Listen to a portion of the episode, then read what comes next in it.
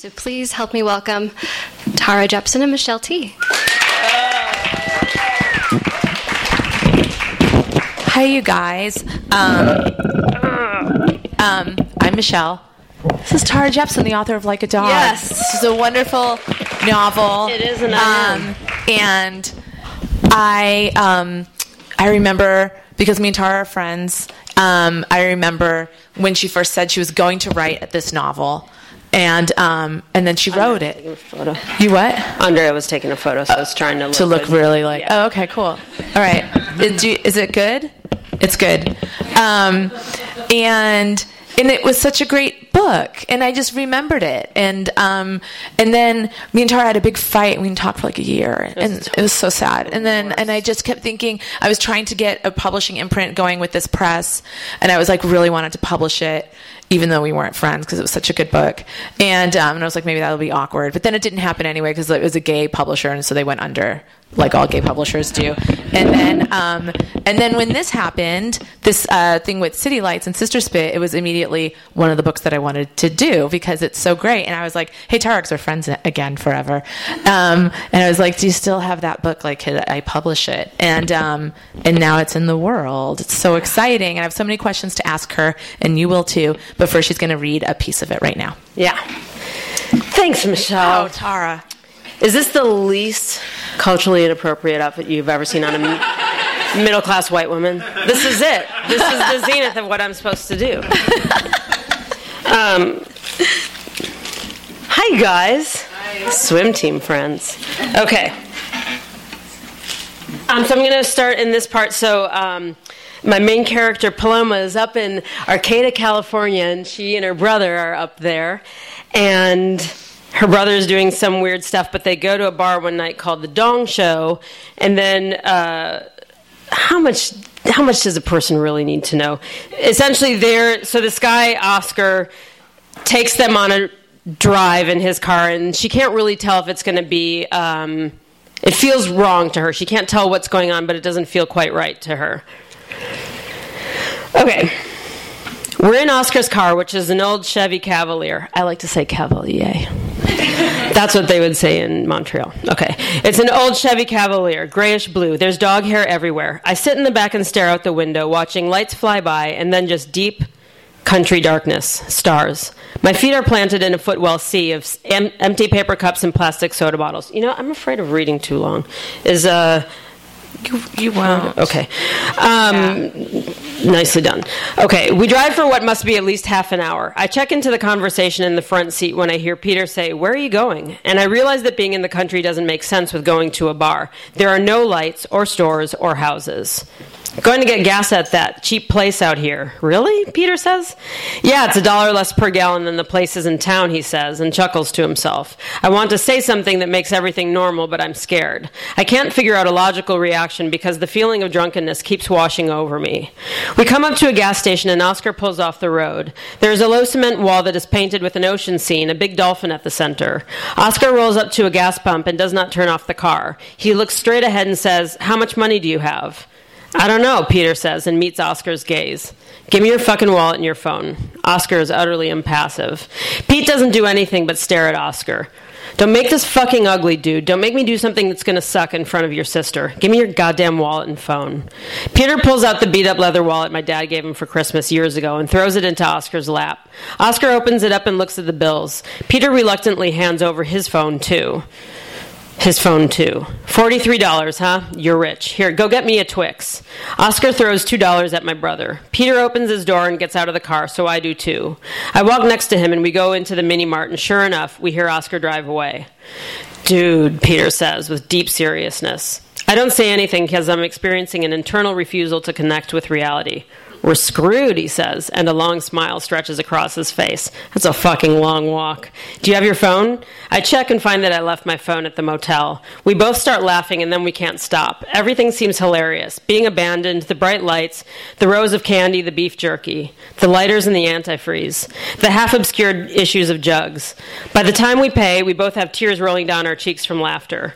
We buy a lot of candy with my money. My pockets are lumpy and misshapen with crappy chocolate, and when we step out into the night, it is just us and a walk to town. Why exactly did we get ditched? Well, I guess he chose the anger option over the getting our business back option. Oh yeah, because they kind of they went up to work in this trim room in um, in town, and um, hi, and. Uh, and um, so they went up to there to work in this trim room, and this guy Oscar supplied them with all the plants that they're growing with. But then he kind of gets pushed out of the business, so he's bummed. All right. Um, we walk along the road, two lanes of asphalt and no lights. The shadows are dark and wet off to the side, surrounded by trees, and light from a half moon falls on the road in front of us. I link arms with Peter, and we walk that way for a long time, taking in the darkness and merging with the silence. Pete? Yeah. Should I be worried that you're not, like, sober anymore? He's quiet for a moment. I got this. Don't worry about me. Okay, I say, even though I strongly suspect it is not. We walk for an hour and a half, and I'm guessing we see uh, we're walking for an hour and a half, I'm guessing, and we see a bright sign ahead. It says liquor. I have exactly $14 left, so we have to make this count. We pick out a couple of Pabst tall boys, and I pay the dude at the counter. How far are we from town? Peter asks. Which one? The guy asks. Ukiah. Oh, about 16 miles. Fuck. I burp involuntarily. I kind of hope it will make the guy smile, but he is impervious to my body's jokes. A guy behind us in line, maybe 25 years old with a backwards baseball hat, asks, You having car trouble? We're walking and it's way further than we thought, I say. I can take you to town if you want. Promise I won't kill you. Fortunately, he has the right audience for this joke. We ride with the guy, whose name is Terrence, into town. It's such a relief to have the help I could cry, but instead I drink my tall boy in the back seat and watch the darkness pulse outside. Peter and I finally arrive at our motel. The parking lot in front of my room is dark, and the pavement is wet. When I reach into my pocket for my key, it's just not there, which is no surprise. I walk over to the office to see if I can get another. The glass door is propped open, and when I walk in, there's an old guy with white hair and beard and mustache pacing the room and smoking. He wears glasses with thin metal frames, a serial killer vibe, like so many white guys. From the smell of things, I gather he's been lighting one cigarette off the other for hours, maybe his whole life. The lobby is various shades of taupe. There is a dusty, bre- uh, dusty basket of fake flowers on the counter next to a bell. A large painting of a little girl walking a schnauzer down a cobblestone street is on the wall. I like imagining them picking it out at a flea market. Hey, I lost the key to my room. Can I get another? Without a word, he hands another key over. I grab it and run out like I robbed him. I pretend he's chasing me all the way back to my room. Peter stands waiting for me. Weirdo, he says. When we're inside, Peter cracks open two beers for each of us. I start pulling my pants down on the way to the bathroom and walk in with my jeans around my ankles, underwear sagging on my butt, and leave the door open while I pee for what seems like 10 minutes. Hold my calls, I yell and sip my beer. In at the top, out at the bottom. I lay my head on my knees and wait. I look at the little tiles on the floor. I see the shape of a lion's head, a dumb daisy, a UFO, a cake stand. When I walk out, Peter hands me another beer, even though the two I have aren't finished. Let's go swim in that pool, he says. The pool fence is locked with a big chain, so we start climbing over it, each of us holding three beers. I'm really proud of our gusto. I tuck two of my cans in the back of my jeans, one in each pocket.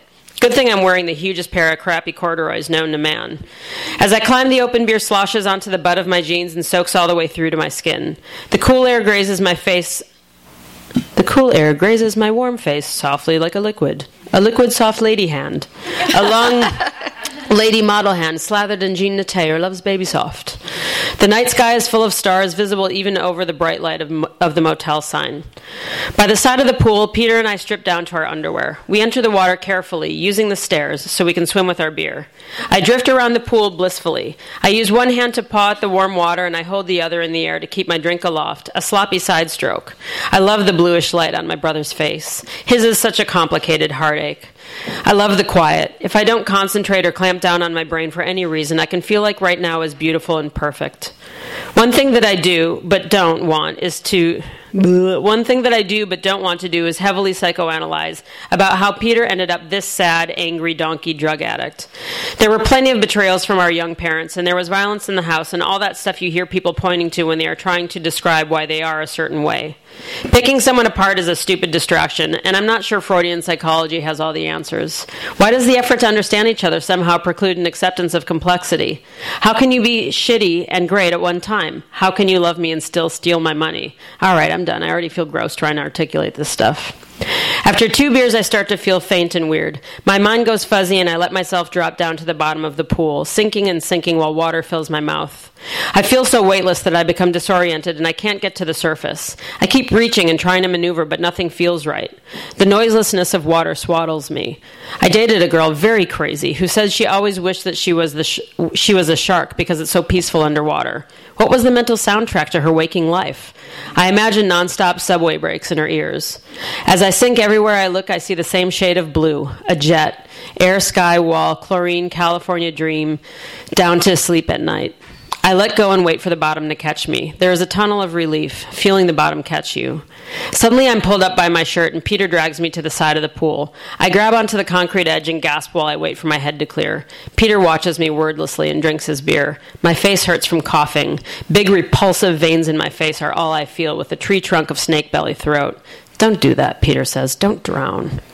Eventually, our teeth chatter and we go back to our respective rooms for hot showers. It takes superhuman strength to remove my clothes and get in the shower. My body. I feel like a pair of nylons filled with old shoes. I try not to look at myself in the mirror usually, which is probably sad or not self loving somehow. If I look, I'll start picking myself apart and finding things to feel bad about, so it's easier not to start. When I climb into my bed with my hot skin, I run my feet all over the cool, coarse cotton, and it feels so good. My head spins. I turn on the TV where there are more forensic files. I guess as long as women are being murdered by their boyfriends, they will keep making shows. I watch for a few minutes, then roll over on my face and drop out. I sleep deep, drunk sleep until 5 in the morning when I wake up and can't fall back in. I try but can't because the booze is worn off and nausea and shame churn in my guts. I'm naked. Oh my God, no, it was great. It was so great. Thank you for listening. I know it's a lot to listen to a lot of words in a room. I think everyone here can handle it. They may Thanks, you even guys. come especially for it. You guys, there's Wait a so many seats up here. Yeah, don't be afraid. down. You won't get splashed if you sit in the front row. No one's smashing any watermelons No, tonight. no, not tonight. Another night, yes. Um, But that was so, that was so great. Um, Hi, I Taco. love your writing so much, and I Thank love you. how you um, get really deep and like super super thinky and intellectual, and then it's like almost this like gleeful like fart joke type of humor that you just kind of like skid out of it and. Do you know that you're doing that? Like, do you feel like when you're writing that you're trying to achieve a deliberate balance between sort of being really heady and intellectual and being really sort of like sl- almost slapsticky and physical with your language.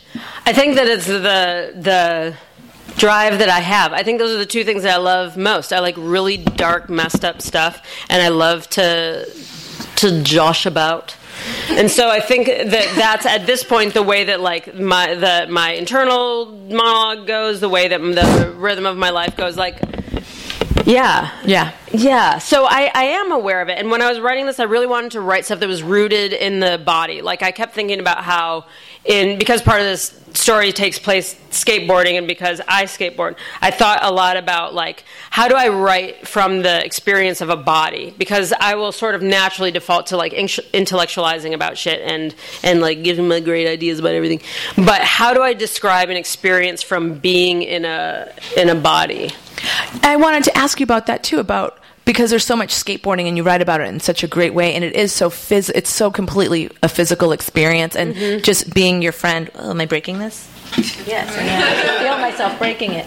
Just being your friend and knowing knowing you, um, I know that that the physicality of skateboarding is such like a relief for, for you and it operates yeah. like that. So, w- did you have any tricks or like what was the process like for you to try to talk about skateboarding in a way that like kept it embodied but like Mm-hmm. brought it on into a into a narrative?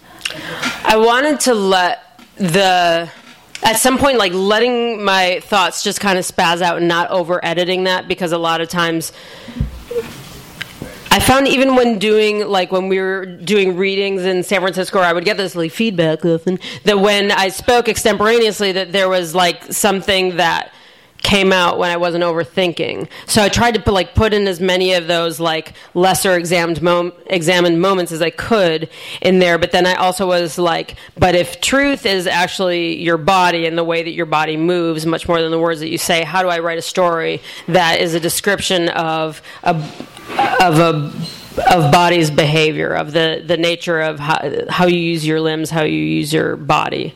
Mm-hmm. Does that make sense? Yeah, totally. Kinda- okay. Yes. Yeah. And Tara is is sort of famous for the way that she sort of like interrupts herself while she's doing readings and like ends up going on strange tangents that have nothing to do with the book and then comes back to I try not to do that too much this when I was just reading now because it was so It's great. It's so great. And I love that you know that about yourself and actually worked to incorporate that into the novel. Jenny Joseph was it in San Francisco who used to run this um, open mic. Um, Poetry Above Paradise. I don't even like her that much, but she did say one time that she was that she was like, you know, these things that seem to um, come to your mind uh, are, are really good. They're good additions. You just try to fold them into your writing. So that's what I was trying to do is just be like, oh, don't check those things and be like, oh, that's just the weird fucking around I do on the side. But be like, maybe that is part of my true voice or like my narrative.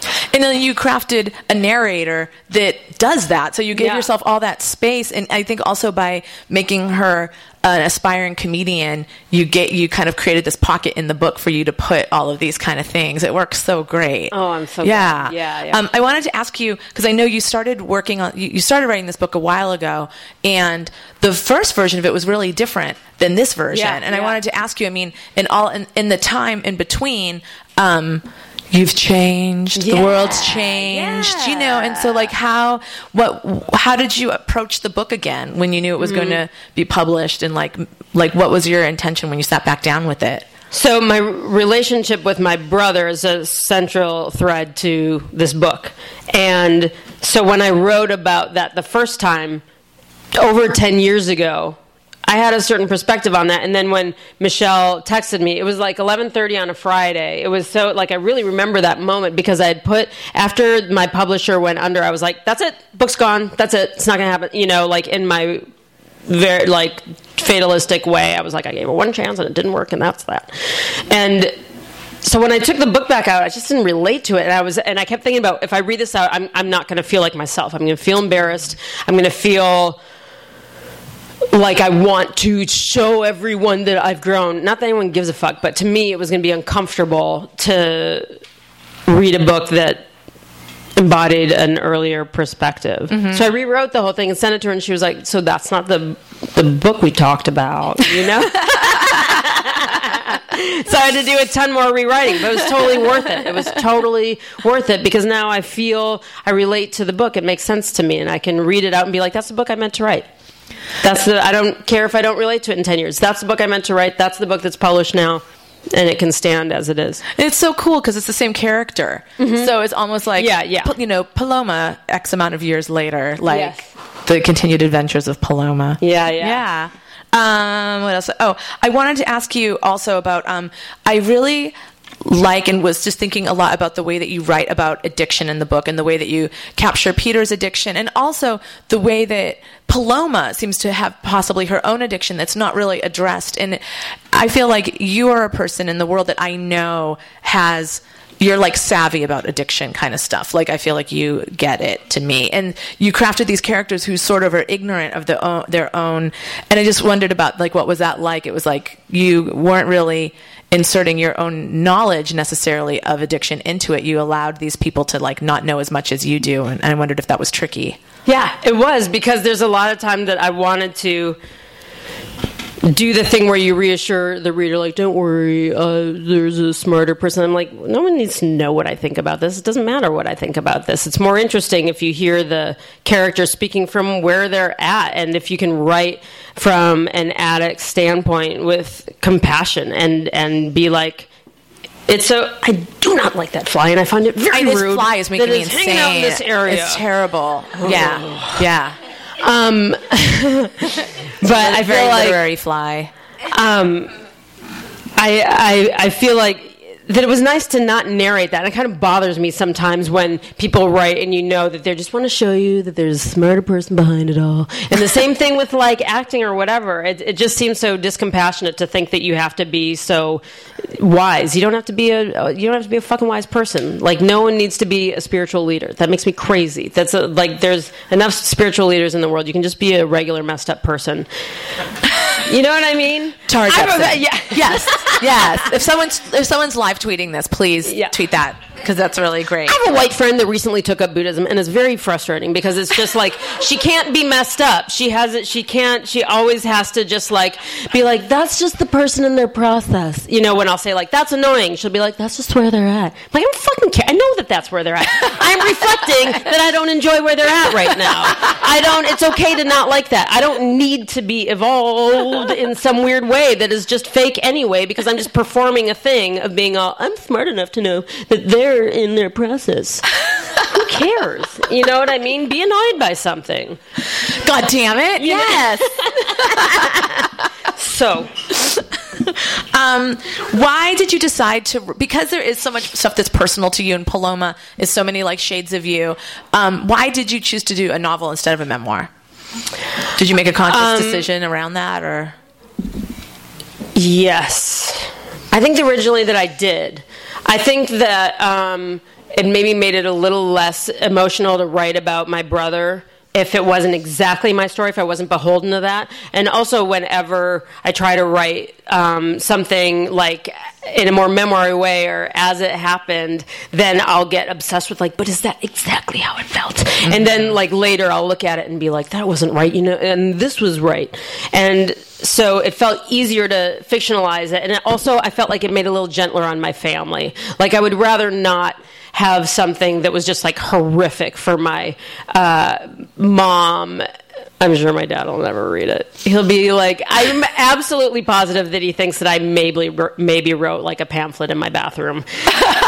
He always has like a very just like I know she does stuff, but I don't know if other people like. I think he suspects that maybe the world thinks that I'm kind of a sad person, or so, you know that he's like I don't know if she succeeds much, but you know what I'm saying. Like so, I don't know that it'll ever hurt his feelings. But I'm so I very largely thought of my mom, and I was like I'd rather not put my mother through uh, reliving this whole thing with her child. There are other things that I've absolutely put her through, and and I'm sure I will to the day I die. But this was not one of those things. makes sense? Yeah, You know, totally. Yeah, there's other shit like that. I'll say that I'll keep between us. That's difficult, but not this. Yeah. Do you want to read a little bit more from guys- your book, please? Oh God. Okay. Yeah. There are seats up here, you guys, and you can sit and Five uh, of them. And there's no, it's it's a no splash. Yeah. Hi, Betsy. Um. Yeah. Good. Okay. Yes. Drinking. You guys, that makes three motherfucking seats. Okay. Um, okay, so at some point now she's been brought into the trim business and her role there is that she's a she deals she brings weed to celebrities. So she does like pot shows brings like suitcases full of different kinds of weed in pretty little jars. And then she goes to a high-end hotel and like sets up displays and people can come to her room. And she tells them what each of them does and and like you know so she's a broker. Um my hotel, the Moo, is nuts. You walk in and the entry room is like the library of a trophy hunter. Wait, no. Oh my God, that's the gross. There's, those are the worst people. Like someone who is rich but also an outdoorsman. There are geodes on the shelves. There's a basket with glass balls, some thick volumes of literature, canonical man shit like War and Peace. There are little ship sculptures and more ephemera that's random but still cohesive and classy. The shelves are wood. The couches are leather. There's a clear glass pitcher of water with cucumbers and lemons in it and tumblers next to it. It's not even plastic cups. This joint must cost thousands per night, not even for the fanciest rooms. Rigo had the people who are bringing me here book the room. I'm on the west side of Los Angeles, apparently. Everyone I've run into looks fancy. I feel self conscious about my finger tattoos. My room is vast, and I have two queen beds. There's a separate room with a lounge area and TV. What if I spent every last dime I had staying here, and then the day I left, I had no plan of what to do with the rest of my life? That would be dark. I bet some people do it. They don't let themselves think about the giant anvil hanging over their heads. I'm seeing the lady tonight and the guy tomorrow. I unzip my big wheelie bag and take out all my samples. I bought pretty aqua bell, blue billed bars to hold the buds, and then these other vintage Pyrex containers for the edibles. It looks beautiful. I have a batik cloth and some candles, though I'm concerned the candles push it over into feeling contrived, like I'm an Avon lady. But I do think most people like a show and a world to immerse themselves in, so I light the damn candles. I receive a text that Embers, Embers is a folk star. I receive a text that Embers is on her way to my room. I've been instructed not to ask anything about her personal or professional life unless she brings it up. I faxed a signed NDA to her lawyer. Honestly, what do I care about a 25 year old folk musician? It's a little self important of them to think that I even know who she is, much less I'm dying to Barbara Walters her face off. How about my writer says she can't ask about me? What if I simply find it intolerable to be questioned by an ambitious musician? I never agreed to think anyone was better than me just because they're famous, and frankly, I resent having any conversation predicated on that idea. There is a single firm knock at my door. My posture is pretty good, isn't it? i'm to feel that I'm sitting in a certain way. Okay. Um, there's a single firm knock at my door. I get up and pull it open just a crack, like I'm not sure who's there. Upon seeing an enormous bodyguard whose physical person is like a pickup truck turned on end, I open the door wider. Good evening, sir, I say with a deferential bowing of my chin, closing my eyes. Welcome. He enters alone and takes a couple minutes to inspect my space. Then he gets the lady, who arrives with another bodyguard, equally huge, though differently distributed in the realm of body mass. If the first guy is a pickup truck on its end, this guy is more of an anaconda anaconda digesting a hippo. His head is little, bald, and pointed, and he is quite wide through the middle. Embers is beside him, a study in the disease that is charisma. She absolutely shines. You would have to be made of cigarette butts and styrofoam to ignore her draw. Her soft lips reflexively part into a large smile, and her eyes dance. This is some Kennedy level chemical manipulation. She's wearing a cream colored peasant blouse, suede shorts, and matching booties. Why would you wear anything but sweatpants when you're not performing or going out to dinner? Sweatpants are the only real way for your body to be free. Otherwise, there's a seam up your vagina, a wrinkle is digging into your armpit, and your boobs hanging out at a horrible angle or grotesquely emphasized by a distortion, making you look pornographically available when you don't want to be. to avoid all of that, you have to yank and pull and arrange your dumb outfit every minute which no one can honestly say they want to do. I guess the overall comforts of being rich could make minor inconveniences like an ill fitting shirt or pants drifting north less of a bother. Who knows what those people think beyond, I better marry someone of my class, and my siblings and I all went to prestigious universities and are now doing important work. Do I think there are rich people who live without a hole inside, inside themselves? Probability tells me there must be, but popular evidence begs to differ. I brought you a little gift bag, Ember says, handing me a shiny black bag. Oh, wow, you didn't need to do that that, I sputter. Don't worry about it, girl, she says, and starts looking around my display on the table. She pulls off lids, inhales, murmurs approvingly. I dig through my gift bag, and there are little soaps, the jar of face cream, a bottle of perfume, and a gift certificate to a massage place, which pretty much cements that I'll come down here anytime she wants me to. I take a deep breath and launch into my spiel. Okay, so I have a range of products here that can do things like treat anxiety, help you sleep, make your mind sharp, make you I pause because I loathe the word horny, but I can't think of any other word that has that meaning. Make you like want to screw. I have salves for aching muscles and some stuff that's really good for period cramps. I have tampons that are soaked in CBD that really make your cramps go away. She picks up every little jar, and I give her samples of several kinds. The names of these strains are generally predictable hippie riffs. Ben and Gary, Wavy Lady, Purple Phase, Nutribrain. do I think this lady's cute? I do, but I can't decide if it carries a sexual note to it. Like sometimes I just want to have sex with a lady, and I think it's an animal thing more than a monogamous love thing. It just seems fun to roll around with a woman who's kind of like me in the gender way, a couple of broomsticks with wigs on them tumbling around in bed. Why do people have sex anyway? I feel my body want it, but my mind is not strongly pulled in any way beyond what feels like curiosity. What will it be like to be naked next to this person? Will we make fun of anything? Will we like the same stuff? What gross moles does she have? What's her vagina doing? well, I go in thinking I'm casual, then be so in love I can't get my life together without this woman I thought I was only boning. I went to my friend Steve's wedding a few years ago. He's from Texas. I wore I wore a cute sundress, or kind of cute. It looked like it was made of someone's bold curtain choice, I guess, like in Sound of Music The dress was black and white. I walked into the bathroom, and lots of blonde Texan ladies were gathered around the mirror fixing their makeup. I walked in, and they looked at me, and then one of them exclaimed, Oh my God, you're so pretty! And I won't deny it, made me feel good. Then I had a bunch of ladies around me just fawning and being sweet in an utterly confusing but deeply enjoyable way. I wanted us all to have sex. to get in bed with our hair and our legs and fuck each other, bat boobs and giggle. I was surprised for this to become one of my sexual fantasies. Before this moment, I would have considered that some shallow bullshit, but now I understand it as shallow perfection. I had a girlfriend at that time, and she loved bringing up the Texas cheerleaders. I don't know if they were actually cheerleaders, but I took that erotic liberty to get me going. It really worked. It made me uncomfortable, to be honest, and about liking those ladies. It just felt so normal, so expected. Can I have a thing about a bunch of Wiccan bitches? No. Deep down, I'm just a basic idiot. Embers buys a bar of mus- a jar of muscle salve, a bunch of sativa hybrid gummies, and two ounces of four different kinds of weed I'm carrying. I entertain sometimes, she says. Cool, I say. I text my brother in code to let him know what I sold. Holy fuck, dude, you're killing, he writes back. I'm happy. I eat a brownie and watch episodes of 48 Hours in bed until I fall asleep. Oh, it's so good. Oh my god.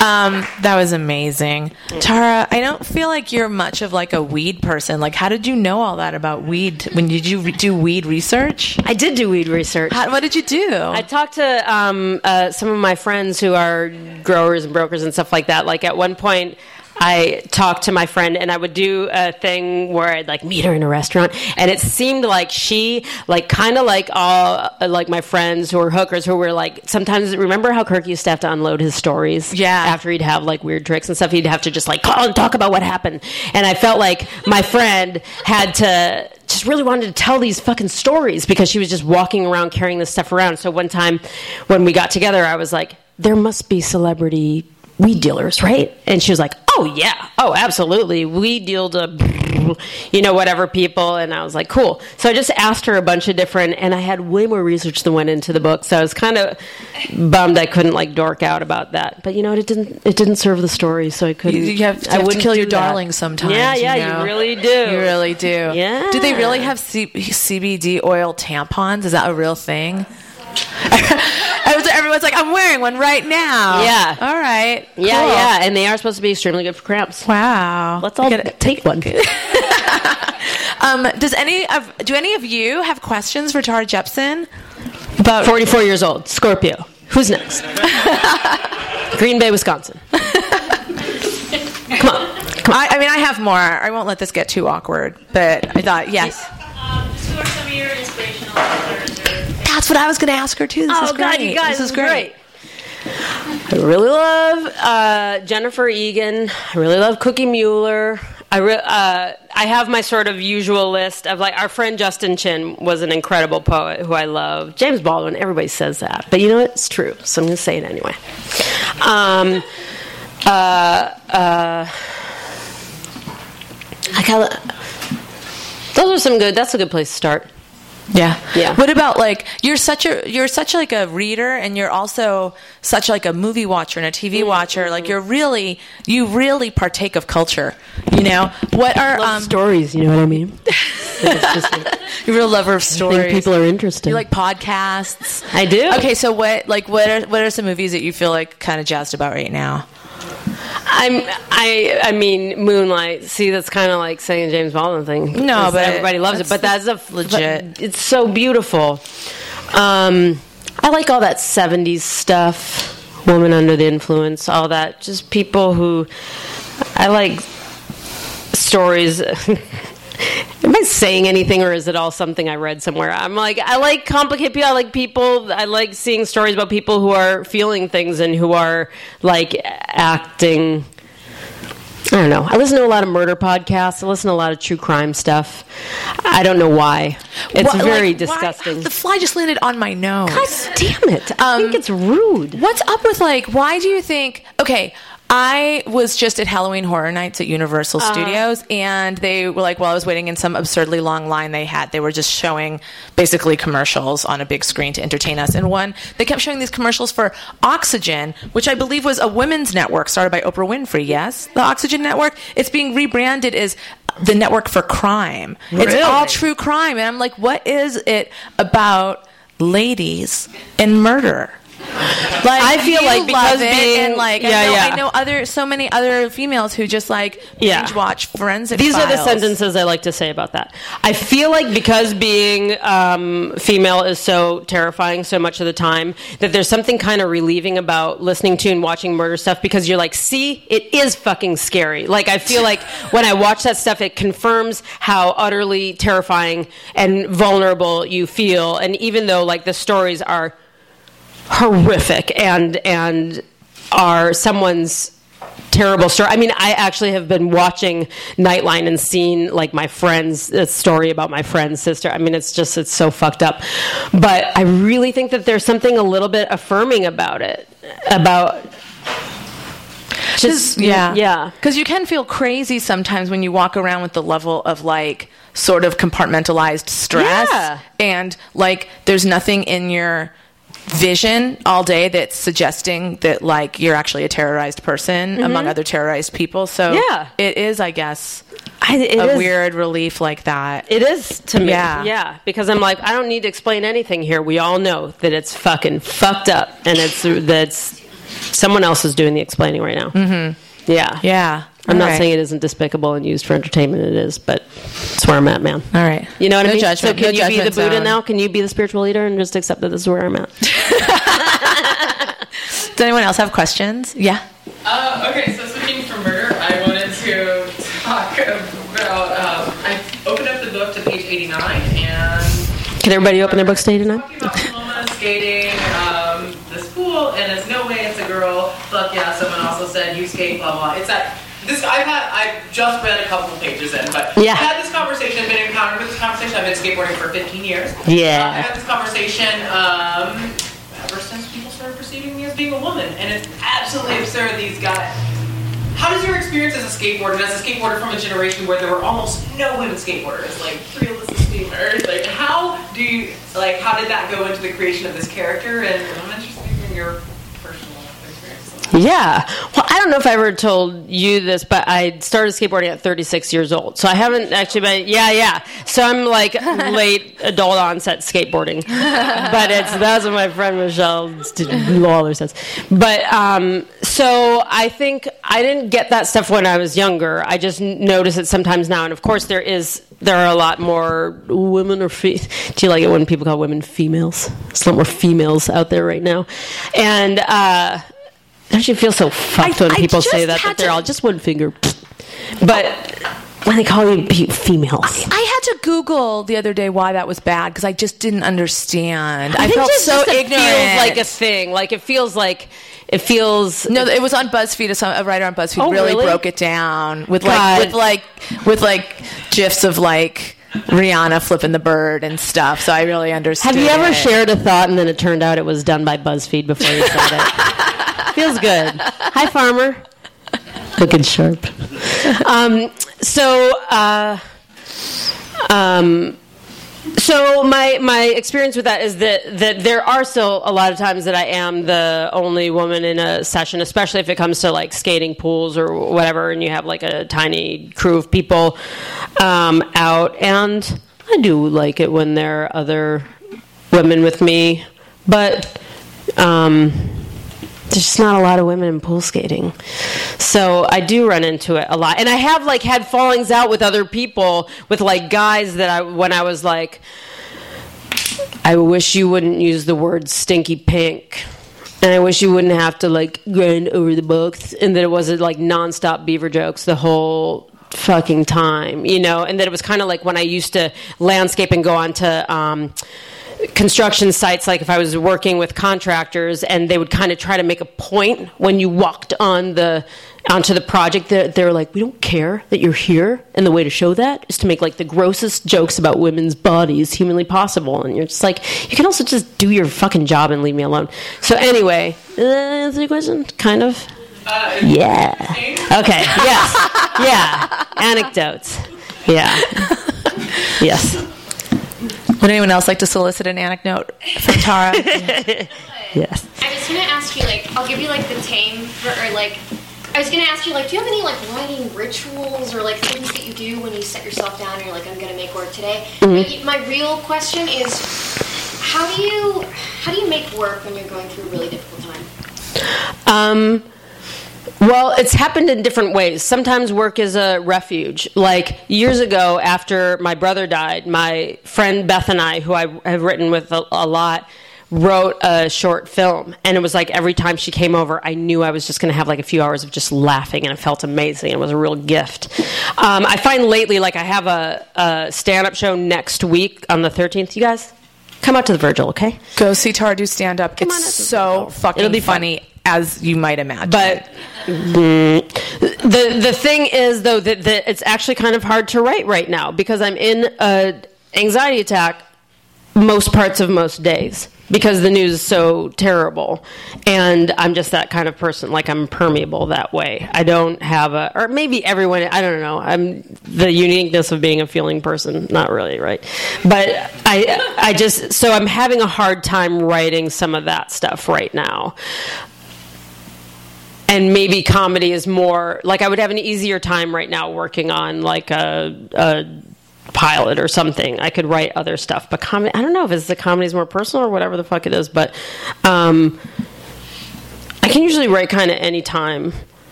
I find it's a relief. I like to light candles sometimes.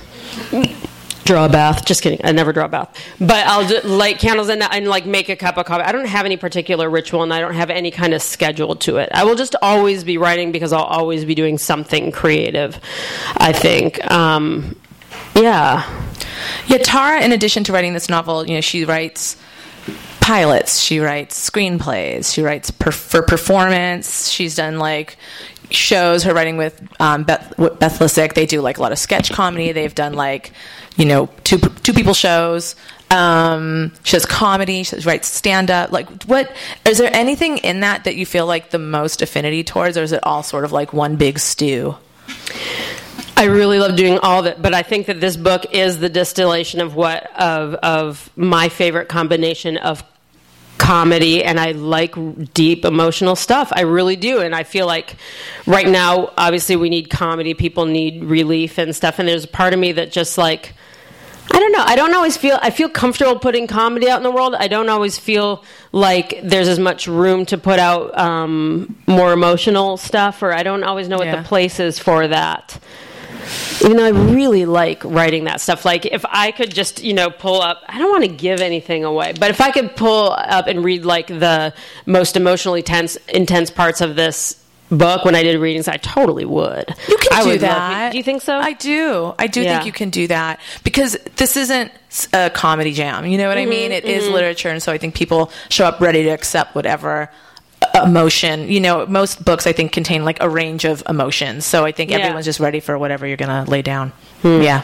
I know that when I see other people, I appreciate it when they read more like intense or poetic elements of what they've written. But Yeah. for some reason, I think because I just always want to like entertain, I have that um, compulsion. I understand that. I do too. I think that there's something about you he, when when you read something funny, the audience laughs and you know they're with you. And if you're reading something heavy, people are quiet and Yeah. it just you, you get like increasingly alienated the deeper you get into it, and then you have an existential crisis. Yeah, even though true. everyone's probably is every bit as engaged as when Right. you're reading something funny. Right. Yeah. but you just have to like know that when you get into it and be like, gonna lay a big bummer on them, Yeah. and we're all gonna be together, and it's gonna be okay. I always hope there's something relieving about writing as truthfully as I possibly can about an intense emotional situation. Like to me, I hope that it alleviates some amount of anxiety. I hope that it gives words to a kind of feeling so that there's some amount of relief. Like I feel like the overall thing that I would like to do with any uh, performance or thing that I ever do is give some amount of relief to people because